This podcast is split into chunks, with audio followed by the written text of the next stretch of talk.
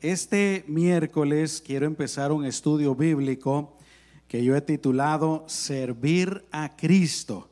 Y aquí en la pantalla atrás van a estar algunas diapositivas que hermana Miriam me va a hacer favor de, cambiar. Servir a Cristo.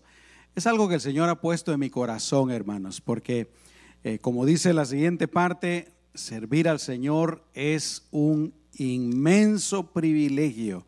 Amén. El inmenso privilegio que es servir a nuestro Salvador. Y claro, vamos a estar ah, viendo de que servir al Señor pues es eh, un deber de nosotros los cristianos, pero primero Dios que conforme vayamos eh, estudiando, entrando en el estudio, lo vayamos viendo cada día más y más como un tremendo privilegio. Yo sé que muchos de ustedes, hermanos, lo miran de esa manera y le doy gracias a Dios por eso.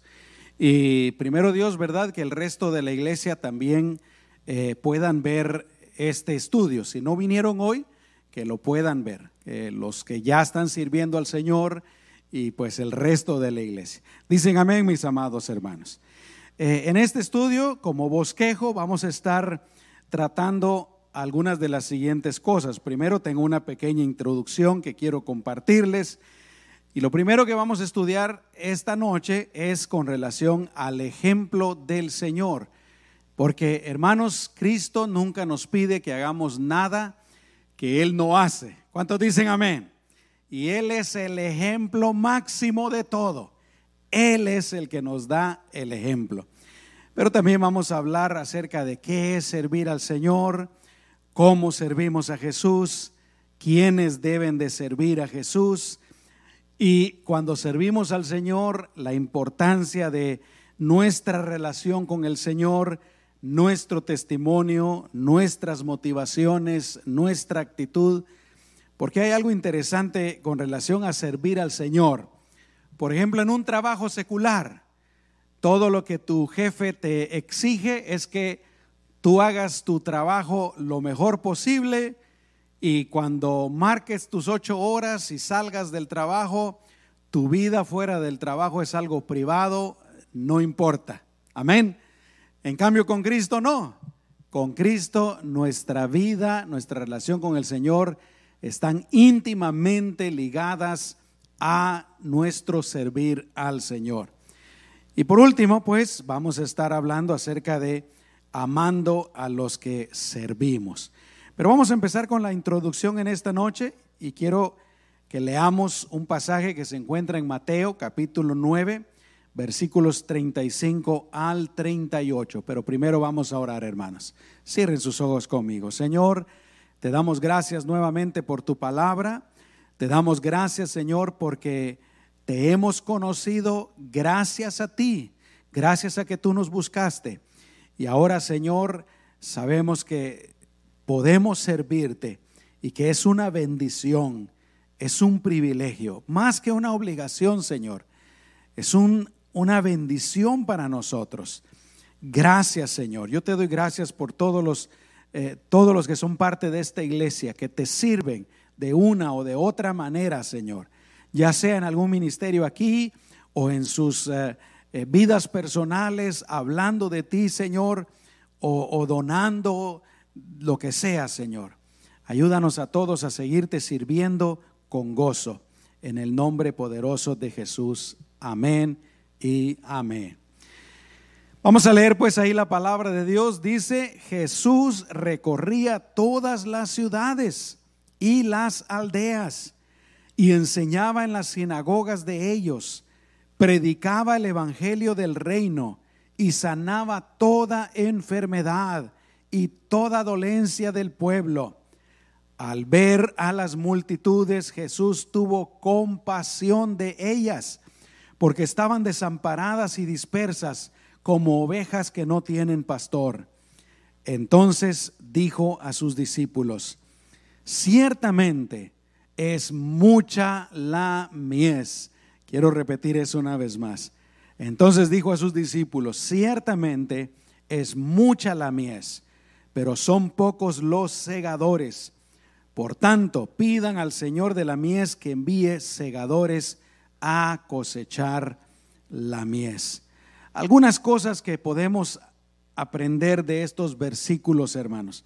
En primer lugar, yo creo que podemos aprender que Jesús andaba haciendo aquello que él vino a hacer. Dice, dicen estos versículos específicamente que él andaba enseñando, que él andaba predicando el evangelio, el evangelio del reino dice. Y también dice específicamente que él andaba sanando a los enfermos. Luego podemos aprender de que lo hacía por todas partes. Dice que lo hacía en ciudades, en aldeas y en sinagogas también. Y me llama mucho la atención lo siguiente. Dice que cuando vio a las multitudes, tuvo compasión porque andaban desamparadas y dispersas como ovejas que no tienen pastor. ¿Cuántos de ustedes alguna vez han sentido eso, mis amados hermanos? Yo me recuerdo una vez que fui a la feria. Eh, este año no fui a la feria, pero hace años fui a la feria y me llamó la atención ver a una gran multitud de jóvenes, jovencitos, adolescentes.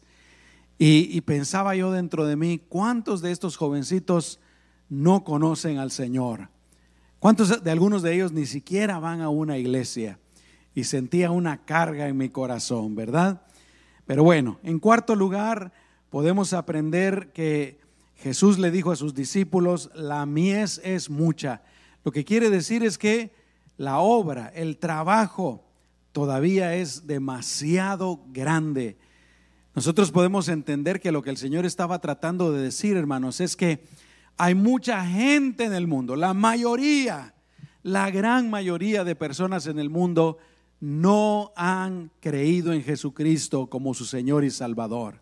Eso es lo que Jesús quería decir. La mies es mucha, ¿verdad?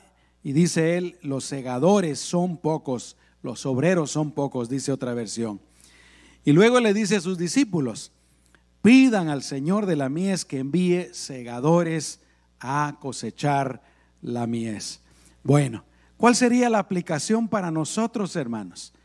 para ponerlo ya directamente para nosotros, ¿no? En primer lugar, que así como Jesús andaba haciendo lo que él tenía que hacer, enseñar, predicar el Evangelio, sanar enfermos, bueno, nosotros también debemos de hacer lo que el Señor nos manda. ¿Cuántos dicen amén, hermanos? ¿Cuántos de ustedes saben que Cristo te ha dicho a ti, te ha dicho a ti que hagas ciertas cosas. ¿Cuántos de ustedes lo saben? Si no lo sabían, yo se lo estoy diciendo en esta noche. Dios espera que todos los cristianos hagamos ciertas cosas, algunas muy específicas. Amén. Hazme un favor, volteate ahí con alguien y dile, ese mensaje es para ti también. A ver, dile a alguien ahí. No quiero que nadie se vaya de esta iglesia pensando que está libre que está libre del mandato. Amén. El mensaje es para todos. Aleluya. La otra cosa es que así como Jesús andaba por todas partes, nosotros también tenemos que hacerlo en todas partes, en todo el mundo. ¿Cuántos dicen amén, hermanas? Aleluya. Así como Jesús tuvo compasión cuando él vio las multitudes, nosotros también debemos de tener compasión por la gente. Yo me recuerdo cuando me acababa de convertir, no sé qué tantos meses o años sería después de que me convertí, y la persona que estaba predicando hizo esta pregunta, ¿amas tú a los perdidos? ¿Te preocupas por los perdidos? ¿Te dueles por los perdidos? ¿Oras por los perdidos?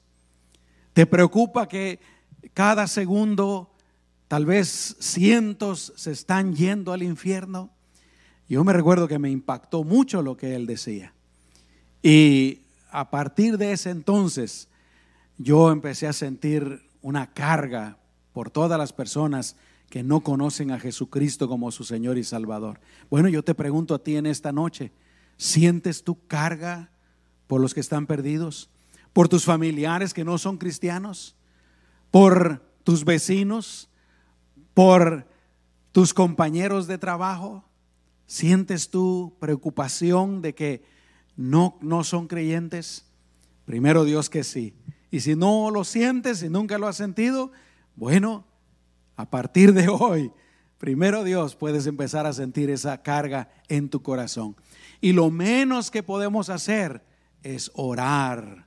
Aquí Jesús le dice, ¿verdad? Que le dice a sus discípulos directamente, pídale al Padre que Él envíe obreros a su mies. Bueno, lo que menos podemos hacer es orar. Amén. Por los perdidos para que se salven. Precisamente para que el Señor también envíe obreros a la mies. Y lo segundo que podemos hacer es hablar. ¿Cuántos dicen amén? Aleluya. Bueno, y dar un buen testimonio. La otra cosa que podemos aplicar a nuestras vidas es que la mies sigue siendo mucha. Hermanos, si en aquel entonces, hace dos mil años, Jesús dijo que la mies era mucha, ¿cuánto más el día de hoy, hermanos? Millones y millones y millones y millones de personas que no conocen a Cristo y el Evangelio necesita ser predicado. Amén. Y número cinco, bueno, ya se los dije, todos los creyentes somos llamados a hacer algo.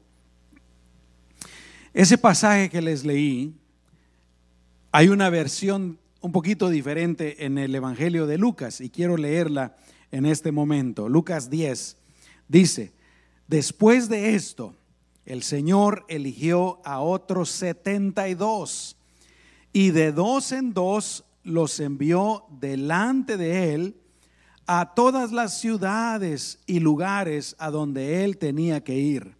Les dijo, ciertamente es mucha la mies, pero son pocos los segadores. Por tanto, pidan al Señor de la mies que envíe segadores a cosechar la mies. Y miren lo que dice el versículo 3. Y ustedes pónganse en camino. Aquí no solamente el Señor está ah, diciéndoles que oren, sino que los está mandando, ¿verdad? Pónganse en camino. Así es que consideremos lo siguiente, pues. Número uno, Jesús está enviando a sus discípulos igual que Él a predicar y a sanar enfermos. Y el mensaje para nosotros es, pónganse en camino. Hermanos, todos los cristianos tenemos que estar en camino, sirviendo al Señor. El trabajo del Señor es mucho, la necesidad es inmensa y no se va a terminar hasta que el Señor regrese. ¿Cuántos de ustedes lo sabían, hermanos?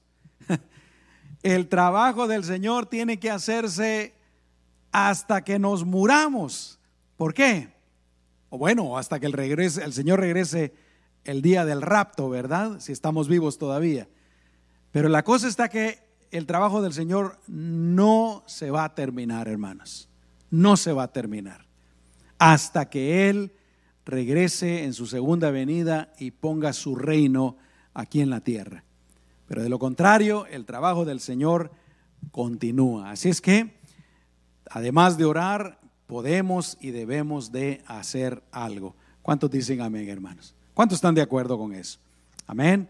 Muy bien, vamos a ver el ejemplo de nuestro Señor Jesucristo. Primero, ¿a qué vino Jesús? Hay, hay, personas en el mundo que no saben a qué vino Jesús, hermanos. Pero la Biblia nos lo dice claritamente, sin lugar a duda. Es más, en varias ocasiones Jesús dijo él mismo a qué él había venido. Y eso es lo que vamos a ver en este momento. Por ejemplo, en Juan capítulo 6, versículo 38, escuchen, porque no he descendido del cielo para hacer mi voluntad, sino la voluntad del que me envió. Jesús está diciendo, yo no hago mi voluntad, Aquí literalmente dice, yo no vine para hacer mi voluntad, yo vine para hacer la voluntad del Padre. Juan capítulo 5, versículo 30 dice lo mismo, no busco hacer mi voluntad, sino hacer la voluntad del que me envió. Y este pasaje también siempre ha tocado mi corazón, hermanos. Se encuentra en Juan capítulo 4, versículo 33. Jesús les dijo, mi comida es hacer la voluntad del que me envió y llevar a cabo su obra. Jesús, hermanos, había estado platicando con la mujer samaritana cuando regresan sus discípulos y ellos llevan pan, ¿verdad? Y como que Jesús les está diciendo aquí, ¿saben qué? Para mí lo más importante no es el alimento material. Para mí lo más importante es, por eso dice, mi comida es hacer la voluntad del que me envió y llevar a cabo su obra. Hermanos, como creyentes, nosotros también debemos de hacer la voluntad de nuestro Padre. Yo te pregunto, ¿qué tan importante en tu vida, en tus prioridades, está hacer la voluntad de Dios? ¿Qué estará primero? ¿Tu voluntad o la voluntad de Dios? Yo creo que para muchas personas primero está su voluntad y luego, quién sabe en qué lugar, hacer la voluntad de Dios. Pero hermanos, por eso estoy diciendo, Jesús es nuestro ejemplo. En la vida de nosotros los cristianos, el hacer la voluntad de Dios debe de ocupar un lugar importante. Amén. Ahora, obviamente no nos podemos eh, comparar con Jesús, ¿verdad? Pero sí podemos aprender mucho de Él. ¿Y por qué digo esto, hermanos? Porque Jesús desde que nació hasta el último respiro que Él dio, 100%, cada año, cada mes, cada hora, cada minuto, cada segundo de su vida, fueron dedicados totalmente a hacer la voluntad del Padre. Seguramente nosotros no podamos hacer eso. Nosotros tenemos nuestra familia, tenemos un trabajo, tenemos diferentes cosas que necesitamos hacer y hay que atenderlas, hay que hacerlo lo mejor posible.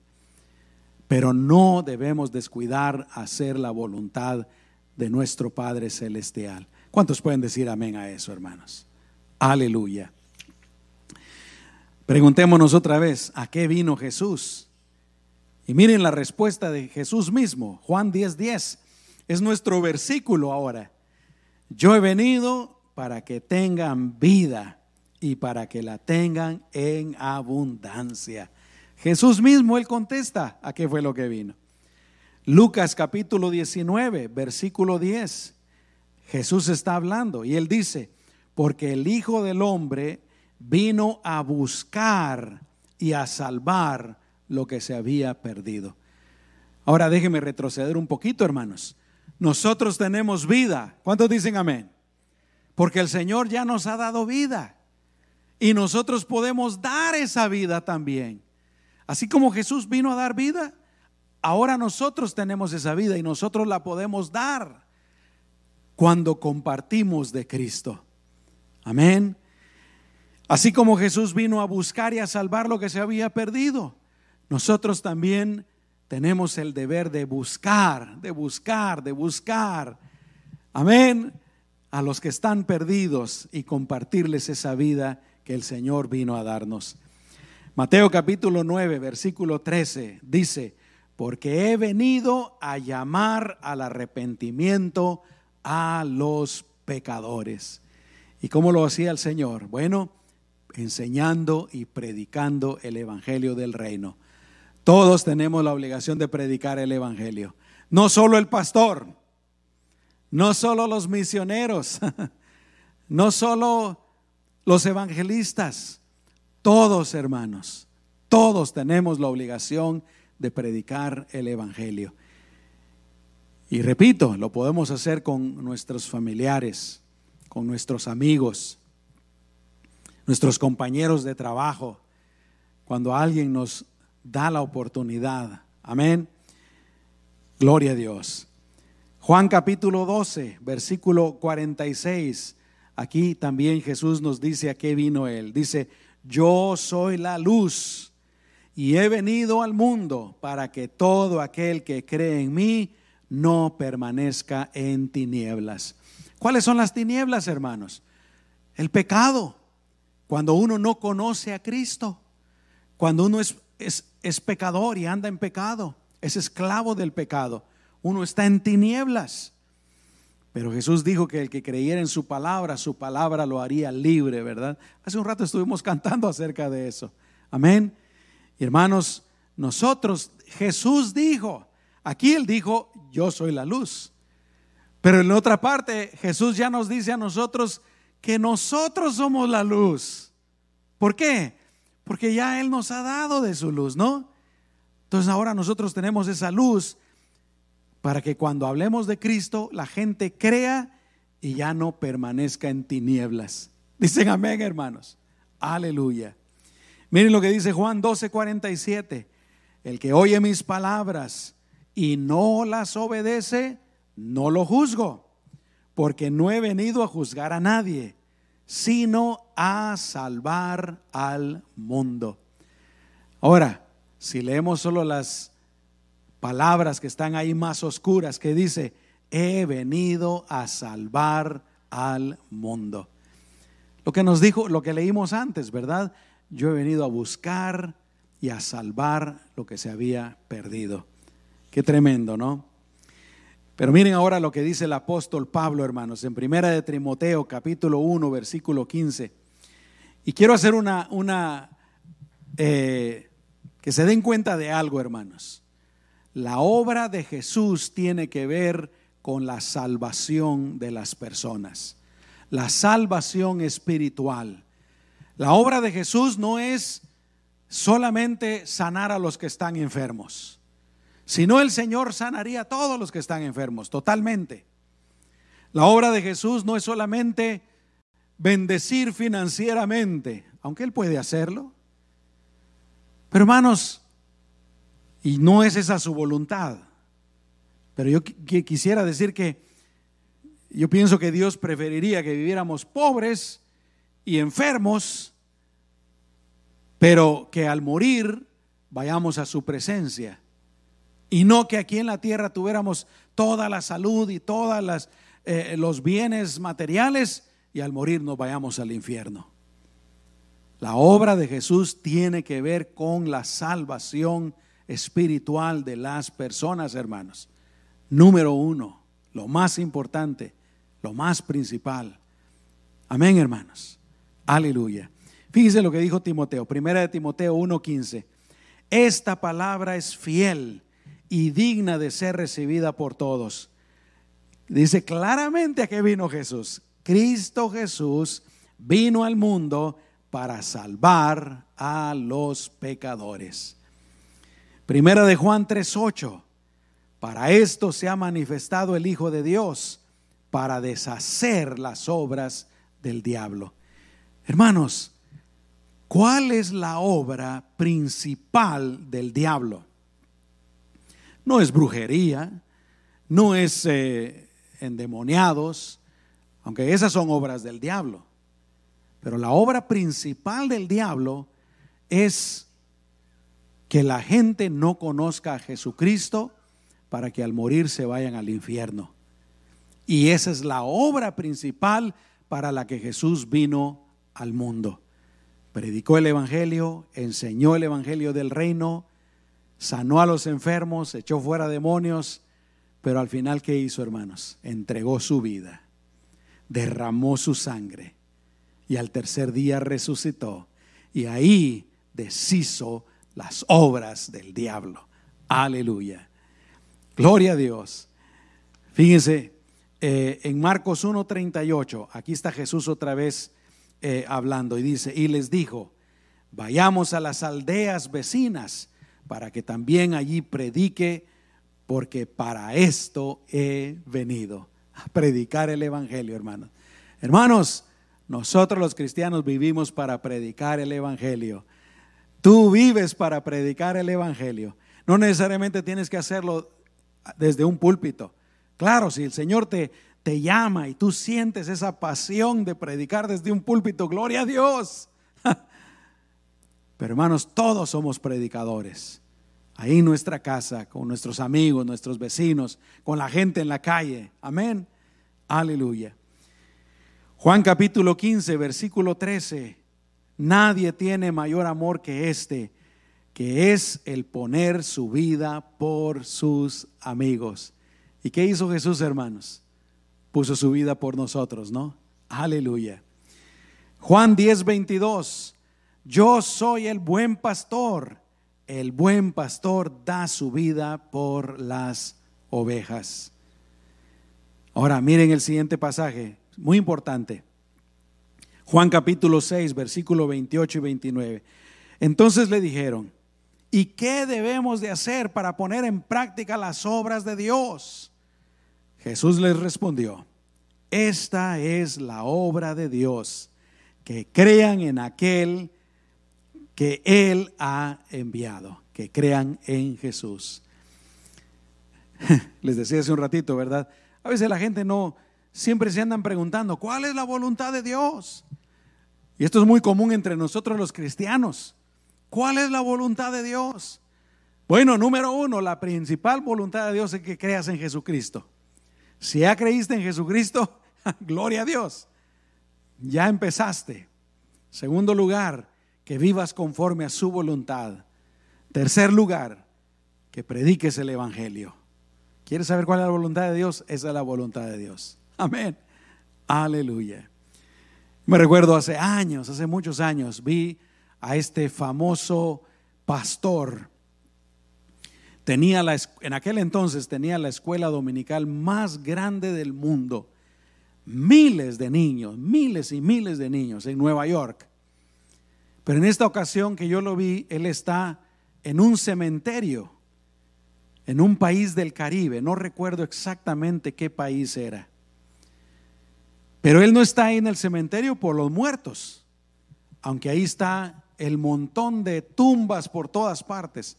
No como aquí, ¿verdad? Aquí entierran a los muertos y solo sale una lapidita pequeña ahí arriba. Y a veces dice, mira, está plana. Estamos hablando de un país hispanohablante, si no estoy equivocado, donde construyen las... Ustedes ya saben de qué estoy hablando, ¿verdad? Grandes mausoleos y capillas y no sé cómo le llamarán, hermanos. Pero era un cementerio grande, lleno de tumbas por todas partes. Pero ¿saben qué es lo interesante? Que en ese cementerio vivía mucha gente, vivos. Ahí vivían, entre los muertos, ahí comían. Yo no sé la historia de ese cementerio, pero ahí comían, ahí dormían. Yo no sé si ahí trabajaban o tal vez iban a otro lugar a trabajar. Y se me viene a la mente lo del basurero, a donde han estado yendo los, del, los de los viajes misioneros. El basurero. Ahí hay gente que ahí vive, ahí trabajan, ahí comen ahí todo, y niños. Pero decía este pastor, algo similar a lo que yo estoy diciendo.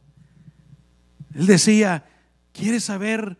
Hay personas, hay cristianos que están esperando que el Señor les dé un llamado especial y que el Señor les diga específicamente lo que tienen que hacer, a dónde tienen que ir. Y decía él, miren a su alrededor. Ahí está la necesidad. Qué tremendo, ¿no?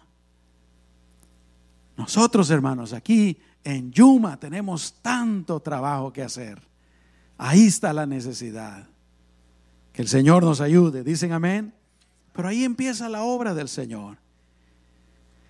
Jesús definitivamente hizo todo aquello para lo que Él vino. A Jesús no le faltó nada, hermanos. Y le repito algo que dije antes. Cada segundo de la vida del Señor, Él lo vivió haciendo la voluntad del Padre. Pero aquí está la prueba. Juan capítulo 19, versículo 30. Jesús está clavado en la cruz, con la corona de espinas en la cabeza, sangrando del costado. Ya casi toda su sangre lo ha dejado clavado de los pies y va a dar su último respiro. Dice, cuando Jesús probó el vinagre, dijo, consumado es. ¿Sabes cuál es el significado de esas palabras? Es el hecho de que Jesús había terminado, había hecho todo lo que el Padre le había encargado. Hermanos, ¿qué nos ha encargado el Señor a nosotros? ¿Será que cuando estemos tal vez en una cama a punto de morir, podamos decir, por lo menos traté de hacer todo lo que el Señor puso en mi corazón. Por lo menos hice el intento. Primero Dios que sí, hermanos. Amén. Primero Dios que sí. Y termina diciendo el versículo, luego inclinó la cabeza y entregó el Espíritu. Vamos a ver nuestro llamado, hermanos. Mateo 22, 39. Le preguntaron a Jesús cuál era el mandamiento más importante. Y ustedes ya saben, ¿verdad? Él dijo, amarás a Dios con todo tu corazón, toda tu alma, todas tus fuerzas, es decir, con todo lo que tú eres. Pero luego dice, y el segundo es semejante al primero, amarás a tu prójimo como a ti mismo. El Señor nos llama a mandar a nuestro prójimo, hermanos. Hermanos, los cristianos no tenemos que andar de pleitos con nadie. Los cristianos no tenemos que tener enemigos de nadie. Los cristianos tenemos que andarnos peleando porque yo soy republicano y aquel es demócrata, o yo soy demócrata y aquel es republicano, o yo soy de las Chivas y él es de la América. Los cristianos no tenemos que andarnos peleando por ninguna de esas tonterías, porque hay algo que nos importa más y es la salvación de las personas, hermanos. Amén. Dice luego Mateo 28, 19, aquí está la orden. Y esta es la orden para todos nosotros. Por tanto, vayan y hagan discípulos en todas las naciones y bautícenlos en el nombre del Padre y del Hijo y del Espíritu Santo. Aleluya. Hermanos, como decía Sonia hace un ratito, ¿verdad? O el hermano Patena creo que fue. Eh, no se trata nada más de predicar y allá que mire bien cómo les va, ¿verdad? Aunque ese debe ser el primer paso. Amén. Pero la, orden del Señor es hacer discípulos, hacer discípulos. ¿Cuántos dicen amén, hermanos? Gloria a Dios. Vamos a orar. Señor, te damos gracias por tu palabra. Aleluya. Ayúdanos, Señor, a tener en nuestro corazón el deseo de hacer tu voluntad, la voluntad de nuestro Padre.